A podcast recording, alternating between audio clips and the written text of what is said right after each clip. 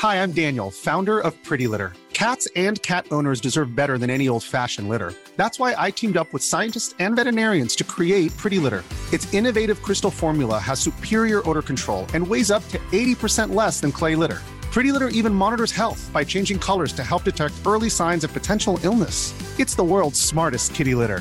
Go to prettylitter.com and use code ACAST for 20% off your first order and a free cat toy. Terms and conditions apply. See site for details. There's never been a faster or easier way to start your weight loss journey than with PlushCare. PlushCare accepts most insurance plans and gives you online access to board-certified physicians who can prescribe FDA-approved weight loss medications like Wegovy and Zepbound for those who qualify. Take charge of your health and speak with a board-certified physician about a weight loss plan that's right for you. Get started today at plushcare.com slash weight loss. That's plushcare.com slash weight loss. plushcare.com slash weight loss. A lot can happen in three years, like a chatbot may be your new best friend. But what won't change? Needing health insurance. United Healthcare Tri Term Medical Plans, underwritten by Golden Rule Insurance Company, offer flexible, budget friendly coverage that lasts nearly three years in some states. Learn more at uh1.com. Hold up. What was that? Boring. No flavor. That was as bad as those leftovers you ate all week. Keke Palmer here, and it's time to say hello to something fresh and guilt-free. Hello Fresh. Jazz up dinner with pecan-crusted chicken or garlic butter shrimp scampi. Now that's music to my mouth. Hello Fresh. Let's get this dinner party started. Discover all the delicious possibilities at hellofresh.com. Quality sleep is essential. That's why the Sleep Number Smart Bed is designed for your ever evolving sleep needs. Need a bed that's firmer or softer on either side? Helps you sleep at a comfortable temperature? Sleep Number Smart Beds let you individualize your comfort so you sleep better together. JD Power ranks Sleep Number number 1 in customer satisfaction with mattresses purchased in-store. And now, save 50% on the Sleep Number limited edition Smart Bed for a limited time. For JD Power 2023 award information, visit jdpower.com/awards. Only at a Sleep Number store or sleepnumber.com. Wow. Nice. Yeah. What you're hearing are the sounds of people everywhere putting on Bombas socks, underwear, and t-shirts made from absurdly soft materials that feel like plush clouds. Yeah, that plush. And the best part? For every item you purchase, Bombas donates another to someone facing homelessness. Bombas. Big comfort for everyone. Go to bombas.com slash ACAST and use code ACAST for 20% off your first purchase. That's bombas.com slash ACAST. Code ACAST. The following is a presentation of Morning Drive Media.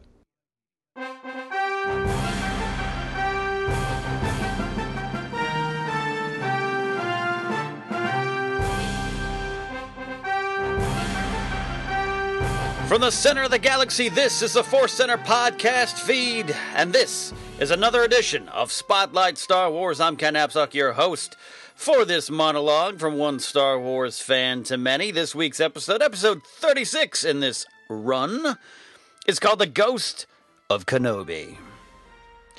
Everything is true from a certain point of view. This past week plus now. Rumors circulating again. There always seems to be, since the uh, 2012 rebirth of Star Wars, if you will, the sale to Lucas of Lucasfilm to Disney, etc., etc. Since then, there's always been these rumors that pop up every so often about one character in the Star Wars universe that apparently a lot of people want to see more of. That character is Obi Wan Kenobi, the crazy old wizard. Uh, whether it be, oh, there's going to be a standalone film, there's going to be a new trilogy, uh, there's going to be a new book, or he's going to appear here. And then, of course, oh, wow, he actually uh, appeared in episode seven, voice only. And Ewan McGregor uh, in, was in the film to do that, though James Arnold Taylor uh, did originally uh, do the voice in um, for episode seven, and James Arnold Taylor does the voice in the Clone Wars. Um, and even, I guess, technically Rebels, you could say. So Kenobi is still talked about. He is a, a, very beloved character, and he's one of my favorite characters. I think when you first are introduced to the Star Wars universe, uh, Obi Wan Kenobi is a very safe, grandfatherly, fatherly figure. he is the mentor in the hero's journey, and so we gravitate to him in that way. Many uh, gravitate to Gandalf the same way in The Lord of the Rings. So I've always grown up with a love for Kenobi, though I've never uh, answered the question of uh, what's my favorite character with Kenobi. Uh, and sometimes I got to be honest, I don't know if I'd even put him in my top five, simply because, simply because I I so kind of take him for granted as just this guiding light through the original trilogy uh, that uh, I overlook him. I'm being honest. If I'm being honest with myself, I'm being honest with you. I overlook Kenobi. You shouldn't do that. I shouldn't do that. Kenobi is key to the story. And if you go back to the prequels, he's key to those stories. It's uh it's an easy argument to win if you say the best part of the prequels was Ewan McGregor or Ewan McDonald uh, doing uh, Obi Wan Kenobi. Uh, I think it was pitch perfect. I think, uh, like I said, you'd be hard pressed to find someone to really argue that um, with a straight face that Kenobi wasn't the, uh, the, the one of the brightest spots, if not the brightest spot, other than maybe Duel of Fates and the Sonic seismic charges um, of the prequels. So it makes sense that there's there's this want and desire for more Kenobi. I have not read the series by uh, the author of uh, New Dawn, who uh, wrote um, wrote. Uh, I'm trying to find the name of it here as I research on the fly. He wrote the uh, a, a Kenobi in the Desert story. Um, that is now non-canon. I've heard decent things about it, and I still might want to try it out. Um, there's a lot to mine there, I think, in the 18, 19 years in the desert that Kenobi spends. Marvel is doing it now a little bit in their main Star Wars line. If you haven't checked it out now, there's been a couple issues that uh, just throw to Kenobi. They they go back and and uh, Luke and Obi Wan's hut, uh, Obi Wan's adobe uh, on Tatooine are very key to that main Star Wars Marvel uh, line right now. a lot of stuff, a lot of stuff happens there, and uh, I think it could tie into. Um, Maz Kanata even a little bit. Uh, I, I totally am down with the theory that that Rey opened up that little uh, little box there that might have been something uh, similar, if not the same thing that Kenobi had in New Hope. Uh, definitely harkens back to it if it's if it's not it itself. Um, so uh, Marvel's doing it, and they're they've done it very well. The the two issues are two of my favorite in the Star Wars line. And part of me wants them to just dive in and do an entire series. I mean, Marvel's doing a lot of uh, series uh, in the Star Wars universe Lando, Chewbacca, I'm getting a Poe one, Kanan. We now got a side uh, series called Obi Wan and Anakin that takes place kind of during the Clone War eras. Uh, and that one's starting strong. Um, so you know if, if marvel announced hey we're going to be doing obi-wan the man of the desert um, or the you know whatever you want to call it I'd be on board. But I would be slightly disappointed simply because I am one of the many people that absolutely wants to see Ewan McGregor get one more shot or three more shots, however you depend, uh, uh, however you look at it, trilogy otherwise. I want Ewan McGregor to get that one more chance to play Obi Wan Kenobi. He did it so well. And him aging in real life is to his advantage in these stories. And you don't have to set it immediately after the the uh, incidents in Revenge of the Sith. It doesn't have to be that. It, it you know, that's I don't want to see Kenobi moving into his uh, Adobe. I don't want to see Kenobi shopping for furniture at Mos Eisley, uh, or uh, you know, stopping by Jakku and picking up some stuff uh, from his old buddy Lor San Tekka. I, I don't want that. Get him there already on Tatooine. But there is definitely a lot going on, and you would think, hey, it's a it's an old man or, a man becoming an old man and fast. The aging process seems to be um, well uh, on on a rapid, accelerated pace. If you're living on Tatooine, good thing Luke got off um, uh, got off the planet because uh, Uncle Owen, Aunt Beru, and uh, Obi Wan Kenobi from the end of Revenge of the Sith, the beginning of New Hope, just 18 years later. Um, wow, that was quite a change. Obviously, of course uh, Lucas didn't know the prequels were going to be made. Though I always, I did.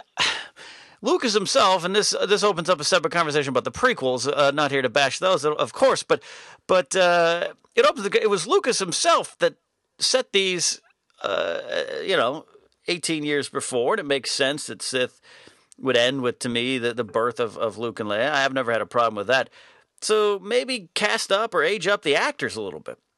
Uh, I, have always been uh, a little little curious about that. Joel Edgerton uh, is uh, playing Uncle Owen, and um, you know, whether it be with makeup, I don't saying actually get an older actor, but you know, when that movie ends, they're still young and spry. And uh, New Hope begins, they are not. Um, I guess it's those twin sons. That is how you can justify it, and that is how I have always justified it in my mind the uh, like uh, getting back on track. I think there's. I've always thought there's uh, something about that period of Kenobi, and I actually think they set it up well in Revenge of the Sith, uh, with Yoda saying, "Hey, I've got one more task uh, for you to learn. You're going to have to learn to communicate with your old mentor Qui Gon Jinn," and that's interesting enough. Um, but the fact that um, Luke, Luke Skywalker, name not hidden, it wasn't like he was Luke Lars uh, Luke Skywalker is uh, kind of trolling around the sand there on Tatooine. Obi Wan's watching him. I've always thought there's a lot to tell there. That it wasn't just Obi Wan sitting in the desert, um, having a death stick, and learning to talk to Qui Gon. There's adventures you could do. There's also the emotional toll, and maybe uh, maybe it wouldn't be a better book than movie. I don't know, but the emotional toll and and Obi-Wan waiting and biding his time and feeling like maybe he, he was a failure and maybe he shouldn't even be a Jedi anymore. Maybe he wants to go find love. Maybe he doesn't believe in his mission anymore. There's 17, 18, 19 years of doubt and, and maybe finally acceptance. There's you can really dive into the emotions of that crazy old wizard. And uh, that would add some weight and Alec Guinness did a Sir Alec Guinness, excuse me, did a wonderful job, and of course in New Hope, of when um, when you see uh, when we meet Obi-Wan, even at the time in 1977 when we did not know the stories and Lucas did not know the stories were going to be made and Lucas could not have envisioned that Marvel would have a comic series uh, that would touch upon it or there'd be books and and um, figures and all Lucas could not have foreseen that. He could not have foreseen it as much as uh, we'd like to maybe think he could. Um, when you first see Sir Alec Guinness and you first see Obi-Wan, there's a weight there and it is a weight uh, that comes across through the eyes of Kenobi. And I do like that thing that went uh, across the internet a couple weeks ago. I think so, maybe a couple months now. Time flies. Of uh, of uh, kind of that uh, that that that cut of uh, Obi Wan from New Hope, Luke asking about his father, and then it's interlaced and intercut with some scenes from the prequels, most most notably Revenge of the Sith. Um, it it actually works very well. It actually works very well. If you haven't watched it, go go look for it. It was a nice job by the people that did it. It it makes sense. Uh, you see the story behind Kenobi's eyes, and whether or not things were uh, you know changed, and Lucas changed his own canon a little bit. If you read the Return of the Jedi novel, famously Kenobi uh, names Owen Lars as his brother and uh, talks about the final fight with Vader, which did happen on a lava-like planet. Um, yeah, Lucas changed some of his own canon, as we know with the prequels, but uh, it still works for me. There's a lot there. So these rumors of uh, Kenobi appearing in Episode Eight as a Force ghost in some capacity, or you know maybe it's a flashback. I don't like the idea of flashback. We get that a lot. Uh, the rumors of Hayden Christensen appearing as Darth Vader. Oh, in a flashback. Uh, when uh, Billie Lourd was cast, Carrie Fisher's daughter. Oh, she's going to be Princess Leia in a flashback. I, am glad they didn't do that. Um, Rey's vision, which was supposed to include maybe Vader and Luke uh, fighting on uh, Bespin. Um, that's to me not so much of a flashback as it is what it is a vision. So I just don't see in the Star Wars universe it's it's out of place. Even on a series like Game of Thrones, uh, which the book contains stories of the past, but not so much flashbacks, unless you count the heart trees. Um, but uh, to actually see it on the on the show, season five, starting with Cersei Lannister and a flashback to her youth and, and the prophecy from from Maggie the Frog, uh, it seemed to me it was nicely done, but it still seemed almost out of place on the show. Flashbacks are sometimes they fit, sometimes they don't, and I don't want any flashbacks in Star Wars. I just don't. If you're going to deal with Kenobi on any level on Tatooine, if you're going to talk about the, that time frame, uh, I want to see it. I don't want a flashback. I don't want Luke uh, training Rey and, and rubbing his brow and his chin and and, and flashing back to some some scene, and uh, that would I would feel cheated. If you're going to do that, just give McGregor a solo film, a, a, a, not a Han Solo film, you know what I mean, Obi Wan, a, a standalone Obi Wan film. I don't know if it's worth a trilogy, but a good standalone anthology film about Obi Wan in the desert, I think we can actually have. Uh, just think of all the fun casting rumors about young baby or toddler Luke.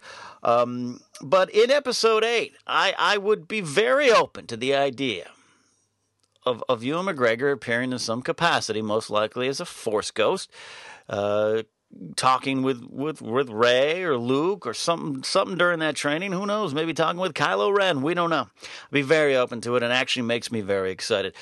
The vision that Rey had, which of course we now know included Yoda and even Alec Guinness, Sir Alec Guinness, uh, uh, they messed around with his dialogue, so his voice is there. Ewan McGregor's voice is there. When I found that all out, and I didn't find that out till after I think the third viewing of Force Awakens, I was total over the over the top nerd chills excited. I love it. I just love it, and, and it goes again to. Uh, I'm a fan of Ewan McGregor and what he did uh, in the prequels, doing what he could, w- doing a lot with what he had, and uh, with that wig. Um, I think he did uh, did a great job, and uh, so I'm excited to see him still attached to it. And it was kind of cool. It was kind of quaint. Oh, he has a line, Rey. These are your first steps. Great, love it. But hearing that he might factor into eight in, in some sort of capacity. Maybe it's just one line or one scene. We don't know. These things change as production's going. I'm open to it. I don't find it weird. Do you find it weird out there? That's what I want to know.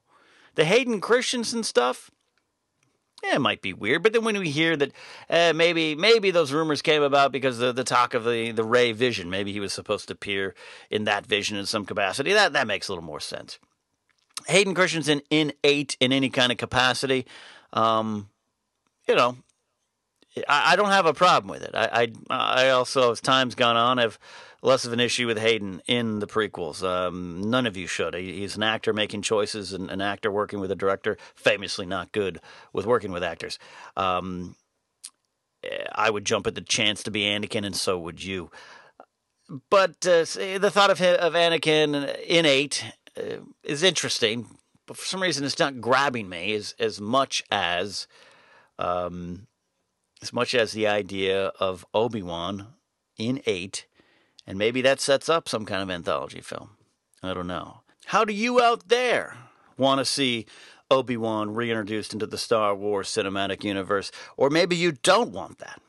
Maybe you don't. Maybe you want to live and let live. And there's a part of me that understands that with Force Awakens, with Force Awakens doing so well and Force Awakens being done so well in my mind, um, I am fine going forward. We've lost Solo. We have Leia. We're going to get Luke in a major way. We still have Chewie, 3PO.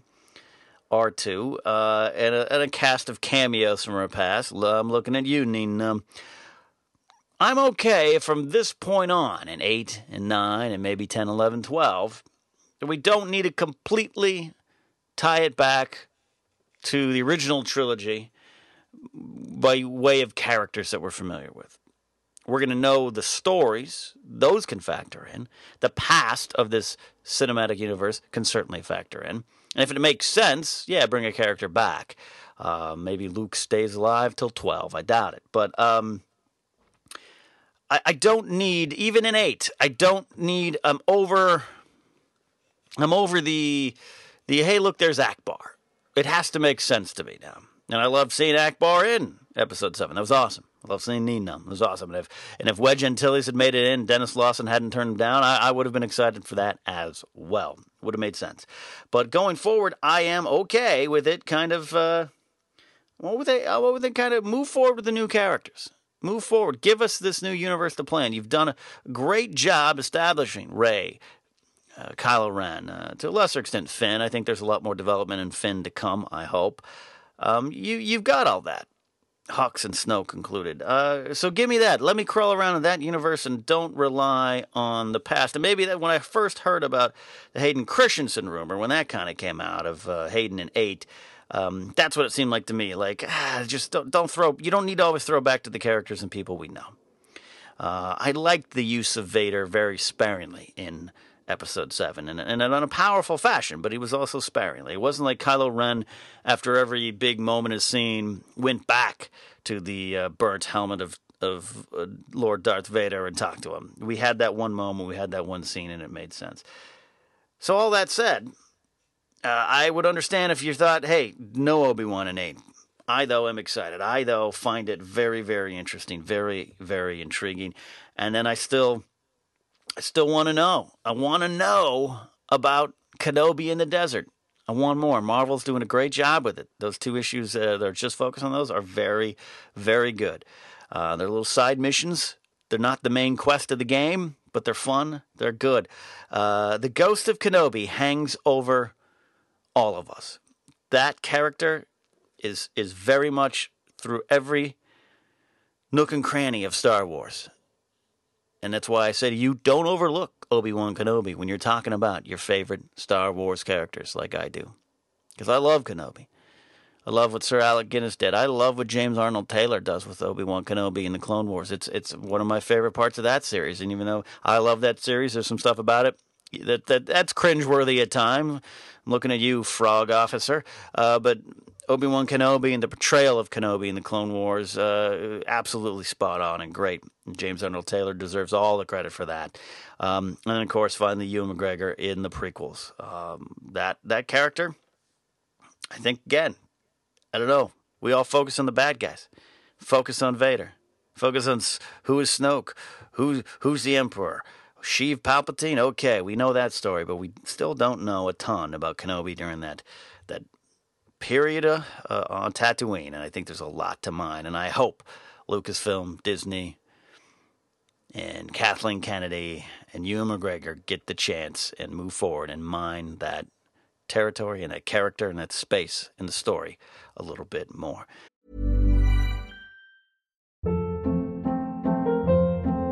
Hold up. What was that? Boring. No flavor. That was as bad as those leftovers you ate all week. Keke Palmer here, and it's time to say hello to something fresh and guilt-free. Hello Fresh. Jazz up dinner with pecan-crusted chicken or garlic butter shrimp scampi. Now that's music to my mouth. Hello Fresh. Let's get this dinner party started. Discover all the delicious possibilities at hellofresh.com. Hi, I'm Daniel, founder of Pretty Litter. Cats and cat owners deserve better than any old fashioned litter. That's why I teamed up with scientists and veterinarians to create Pretty Litter. Its innovative crystal formula has superior odor control and weighs up to 80% less than clay litter. Pretty Litter even monitors health by changing colors to help detect early signs of potential illness. It's the world's smartest kitty litter. Go to prettylitter.com and use code ACAST for 20% off your first order and a free cat toy. Terms and conditions apply. See site for details.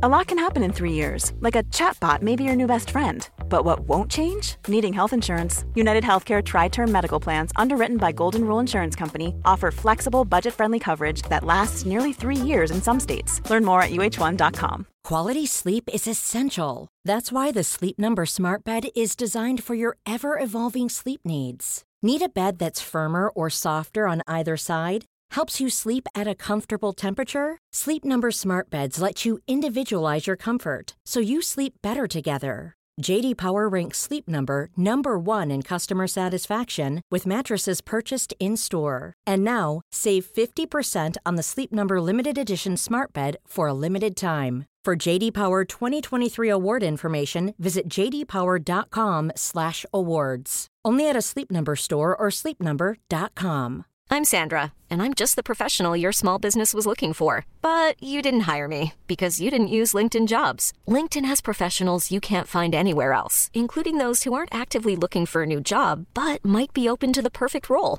like me. In a given month, over 70% of LinkedIn users don't visit other leading job sites. So if you're not looking on LinkedIn, you'll miss out on great candidates like Sandra. Start hiring professionals like a professional. Post your free job on linkedin.com/achieve slash achieve today.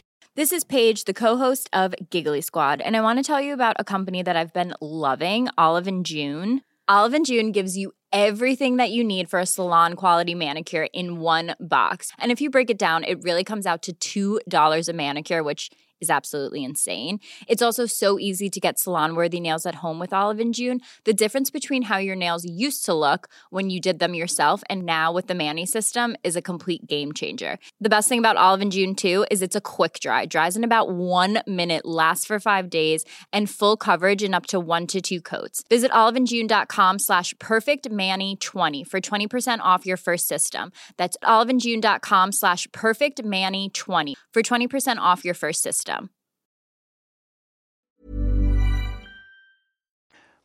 Moving on to uh, the hashtags. Uh, if you're new to the show in any way, shape, or form, and you've uh, listened this far, number one, I thank you. Two, uh, we like to have a conversation via the internet, via Twitter. You can follow me at KenNapzok, and you can follow this podcast feed at Force Center Pod, P O D.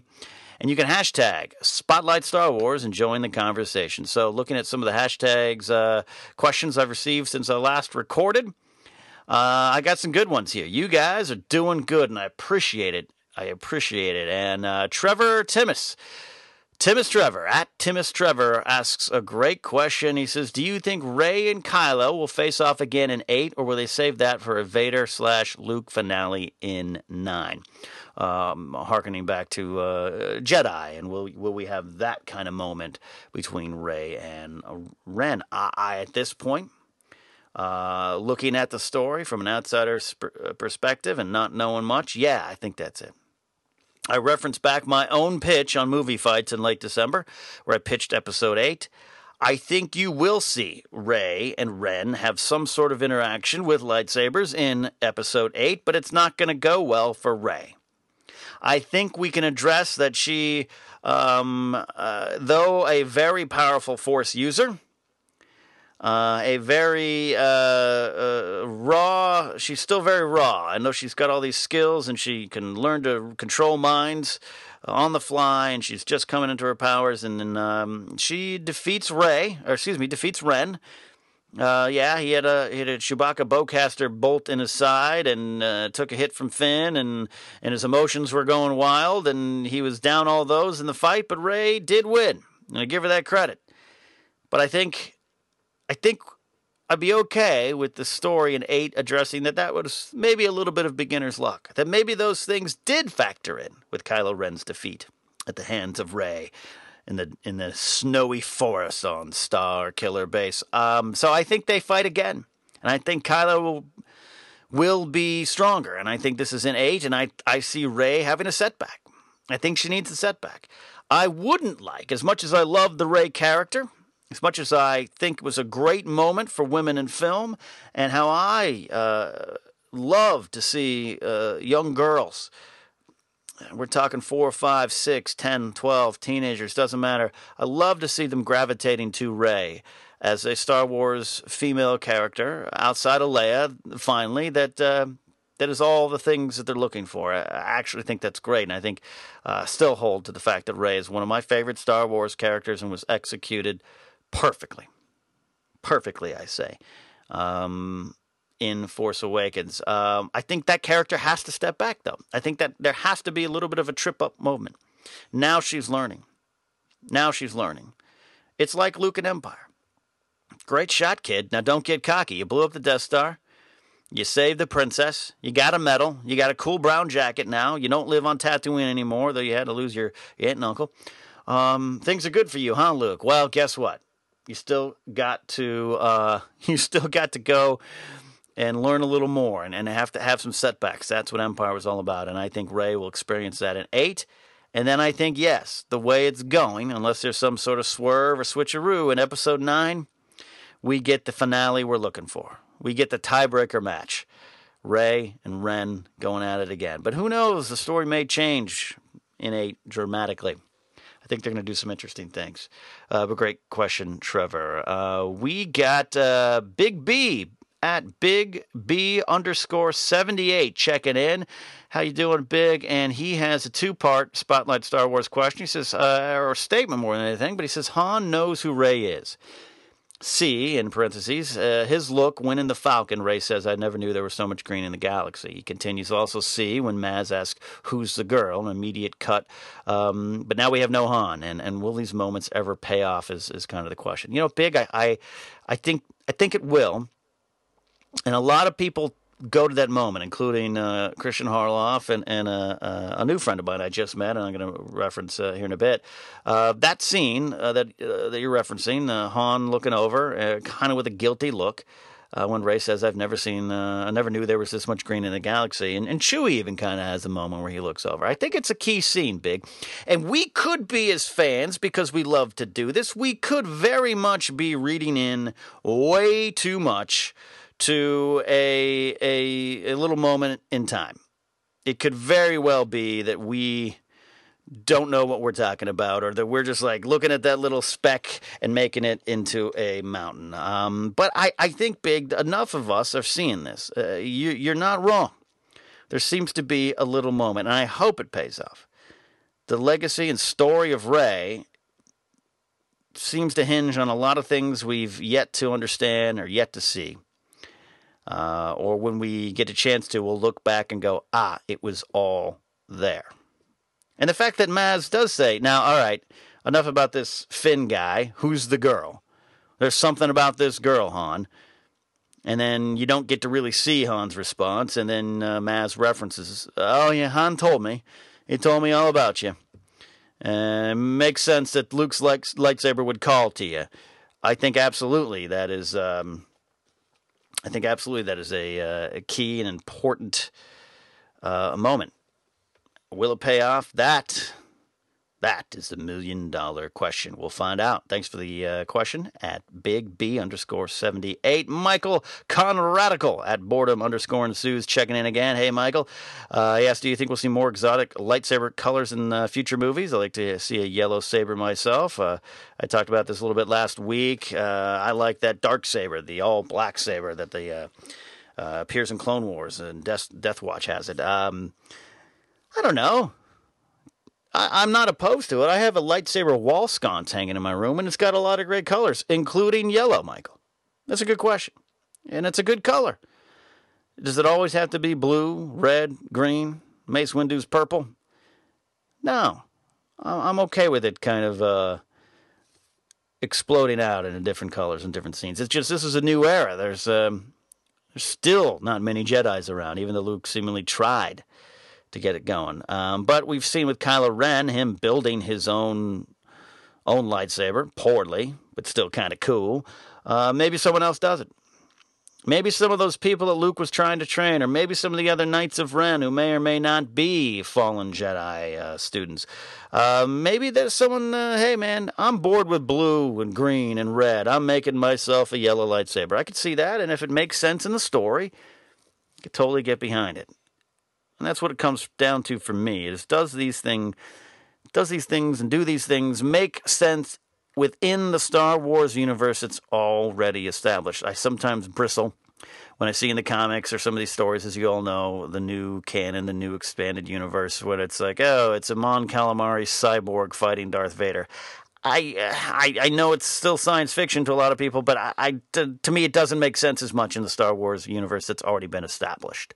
Um, I'm not afraid to see things go in different directions, um, but a cyborg Mon Calamari with a yellow lightsaber might not be something I'm interested in in that kind of package. But a, yellow lightsaber or just a different color lightsaber in its, of its own by a character where the story makes sense. Again, going back to Kylo Ren's blade when that first appeared, and and the nation. Because we have uh, no other important things to worry about. The nation of nerds debated that lightsaber um, the broadsword uh, of Kylo Ren. Um, I thought it just looked damn cool. I didn't care if it didn't make sense. Uh, later on, I think it made sense. And we get that as a somewhat poorly constructed lightsaber by a wannabe. Someone trying to be something he's not. And it, it all makes sense to me now. But going back to it, that first shot in the first teaser, and the lightsaber comes out, the dark side. Shoo, I went, cool! Wow! Just like that. Wow! That's how I sounded by myself, probably, when I was watching it in my room. Wow! Um, so yeah, give me a yellow lightsaber, Michael. I'd be okay with it. I'd be okay with it. Patrick Barman checks in again. He says, Ken, what is your favorite of the crazier, more out there fan theories about episode 7? There's a lot, isn't there? There is a lot, and I, I kind of love them all. I love that we get to do this. It wasn't that Star Wars didn't have its own myth and mythology to kind of roll around in and kind of read into. If you're a Star Wars fan of any uh, uh, higher level. Uh, not, not, not, don't mean that in terms of uh, smug knowledge. I mean, but if you've you, you, dig in a little bit deeper than other fans, you have your own theories, and you can dig in, just like Big did with uh, that scene. And a lot of people are looking at that scene of Force Awakens and saying, "Hey, oh, that that look Han gives means something." Um, um, I, I love hearing all the theories, um, but none are more interesting and crazier than, of course, uh, Rey's legacy and lineage and parentage. And I'm going to have this guy on one of my shows at some point, but I met a guy over at the comedy store named Kevin recently, and I this is his theory, and maybe others have had it, but his theory, I don't even want to go into it, but I believe it. His theory, in short, is that we all know, they all know, meaning they in the universe, who Snoke is. Whether or not it's Plagueis or not still could be determined. Maybe it's a Plagueis like character. But his theory is that Snoke and Skywalker at one point fought, which is why Snoke has the damage and why he's so fixated, fixated on Skywalker and having to get rid of him beyond just him being the last Jedi.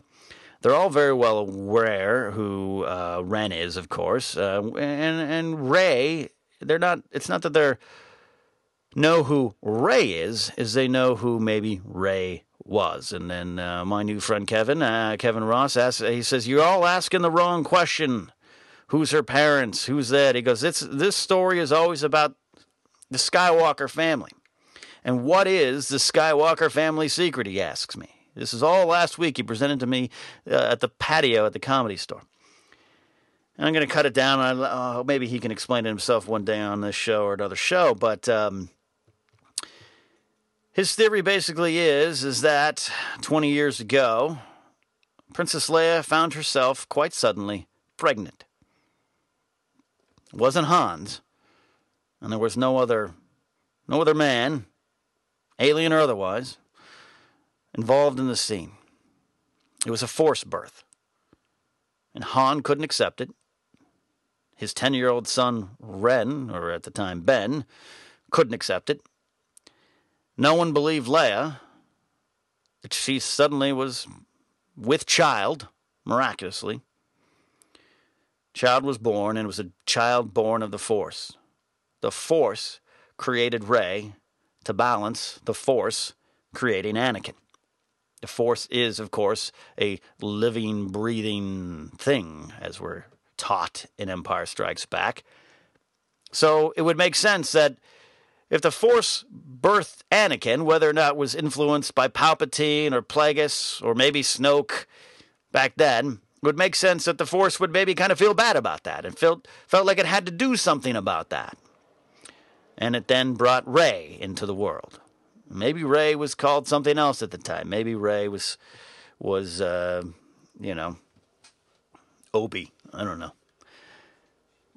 So it tears apart the marriage. In the meantime, Ren, Ben, is off training with Uncle Luke. And Snoke gets in there. Because Snoke, if it is Plagueis, or if it is a Plagueis like character,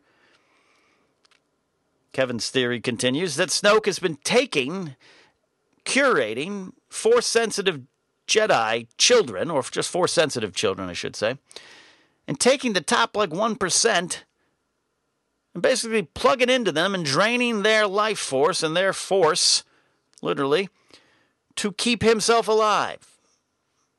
If it is Plagueis again, Plagueis has been through all this, and, and in the novel, the character of Snoke in Force Awakens mentions, uh, and it's and it's alluded to that he's seen this all happen. He's been around for a while.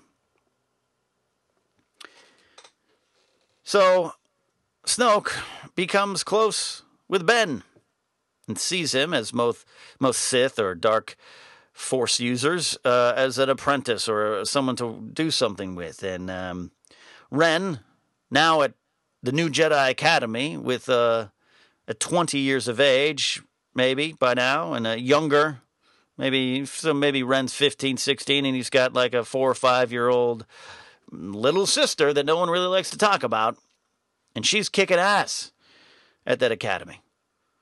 And Ren's not liking it. I'll call him Ren because I keep forgetting to call him Ben. Ren is not liking it.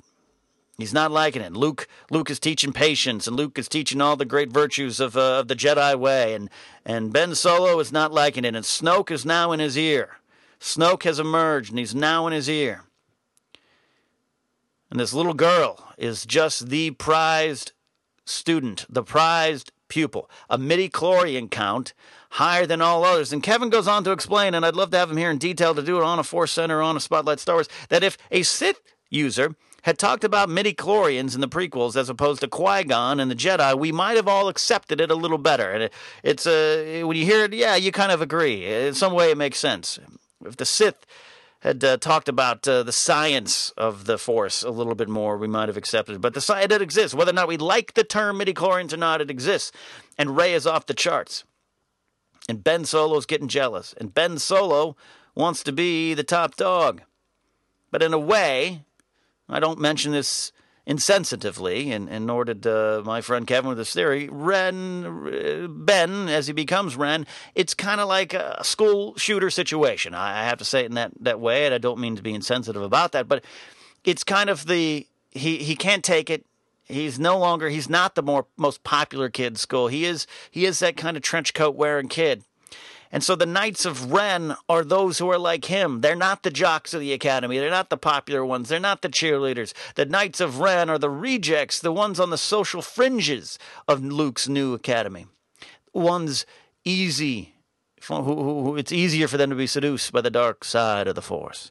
So they become the Knights of Ren and they commit a massacre in the academy. And Rey is there, but Rey is saved. Snoke and Luke maybe get into a fight, and that's where Snoke maybe gets hurt. Kevin's theory, as he goes on to say, is that the ones who dropped Rey off on Jakku were Han Solo, we assume Chewbacca, and Lando Calrissian. That they're the ones flying away. Which is why Han would have, and Chewie, a little bit of a guilty look on their face when Rey herself says, "I, I, I would, I never knew the galaxy was this green." So I was told this on a patio, the comedy store patio last week, and I'm telling you, I think it's it. Yeah, there could be little holes to plug in here. Every theory does have that. Uh, Rey was dropped off with Unkar Plutt, and Han kind of seems to not know who that is when he recovers the Falcon. But Han could be kayfabe, a wrestling term for keeping up the illusion. Um, it all works for me. And on a simpler level, you can toss the other stuff out, the Academy stuff or whatever you see. Um, it just kind of makes sense. It also makes sense that Han, uh, um, Han uh, as Kevin described him to me in explaining this theory, um, Han is a muggle. So when Leia is suddenly pregnant with a with a force birth, and his son is, is a powerful Jedi in training, perhaps starting to go bad, and there's this young girl now Leia's. Then Han has has just has trouble accepting he's not a Force user in this family. He's not a Skywalker. He's a Solo. He's not related by blood, by actual blood to Anakin Skywalker. He, he is a muggle. The marriage falls apart, the relationship falls apart. He leaves, which of course factors in to Ben becoming Kylo Ren because a strong father figure out of the picture. The very thing Leia was trying to say to Han in episode 7 Luke is a Jedi. You're his father. You have to go do this. But Han, at that time, around uh, Rey's uh, fourth, fifth, sixth year of life, he couldn't accept it. He couldn't accept it. Probably couldn't accept it at the time of the birth. And then when things got serious, Snoke and Luke fight, maybe. The Knights of Ren appear, destroy the Academy, and the dream of a new generation of Jedi is is lost. They all agree they have to do what's best and they have to get Rey out of here. And it was the Force saying, It's time. It was the Force calling to Rey. It was, as Joseph Scrimshaw has always said, and I've bought into, episode 7 is about the Force awakening.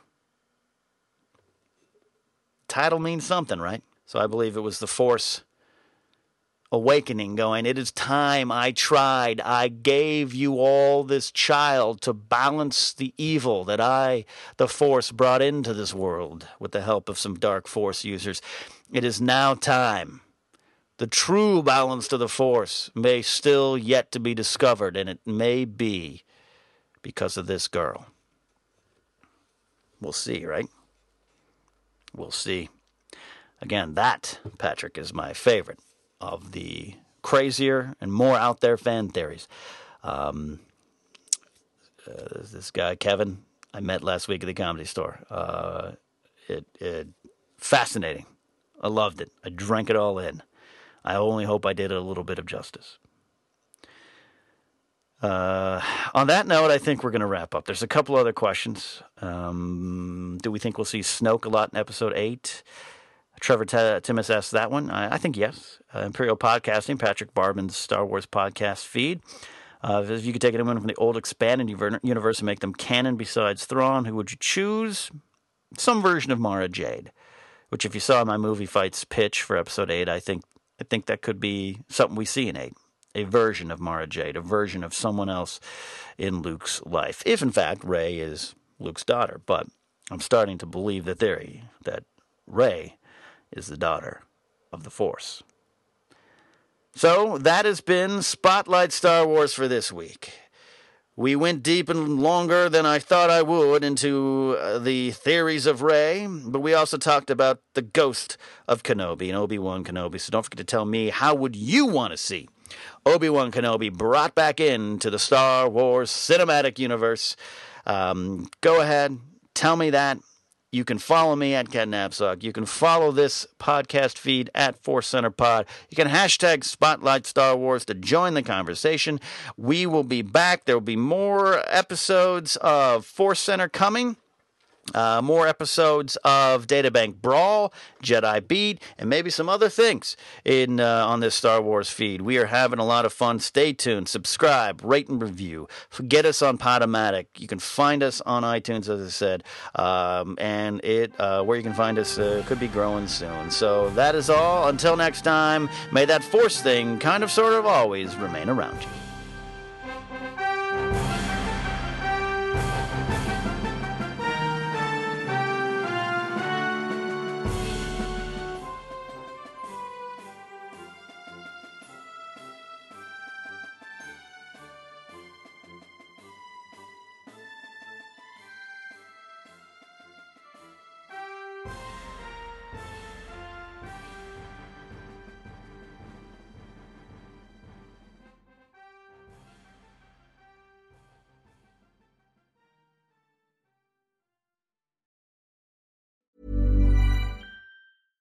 Ever catch yourself eating the same flavorless dinner three days in a row? Dreaming of something better? Well, HelloFresh is your guilt free dream come true, baby. It's me, Keke Palmer. Let's wake up those taste buds with hot, juicy pecan crusted chicken or garlic butter shrimp scampi. Mm. Hello Fresh. Stop dreaming of all the delicious possibilities and dig in at HelloFresh.com. Let's get this dinner party started. Hi, I'm Daniel, founder of Pretty Litter. Cats and cat owners deserve better than any old fashioned litter. That's why I teamed up with scientists and veterinarians to create Pretty Litter. Its innovative crystal formula has superior odor control and weighs up to 80% less than clay litter. Pretty Litter even monitors health by changing colors to help detect early signs of potential illness. It's the world's smartest kitty litter. Go to prettylitter.com and use code ACAST for 20% off your first order and a free cat toy. Terms and conditions apply. See site for details. Planning for your next trip? Elevate your travel style with Quince. Quince has all the jet setting essentials you'll want for your next getaway, like European linen premium luggage options, buttery soft Italian leather bags, and so much more. And is all priced at 50 to 80% less than similar brands. Plus, Quince only works with factories that use safe and ethical manufacturing practices. Pack your bags with high-quality essentials you'll be wearing for vacations to come with Quince. Go to quince.com/pack for free shipping and 365-day returns. When you make decisions for your company, you look for the no-brainers. If you have a lot of mailing to do, stamps.com is the ultimate no-brainer. Use the stamps.com mobile app to mail everything you need to keep your business running with up to 89% off USPS and UPS. Make the same no-brainer decision as over 1 million other businesses with stamps.com. Use code program for a special offer. That's stamps.com, code program.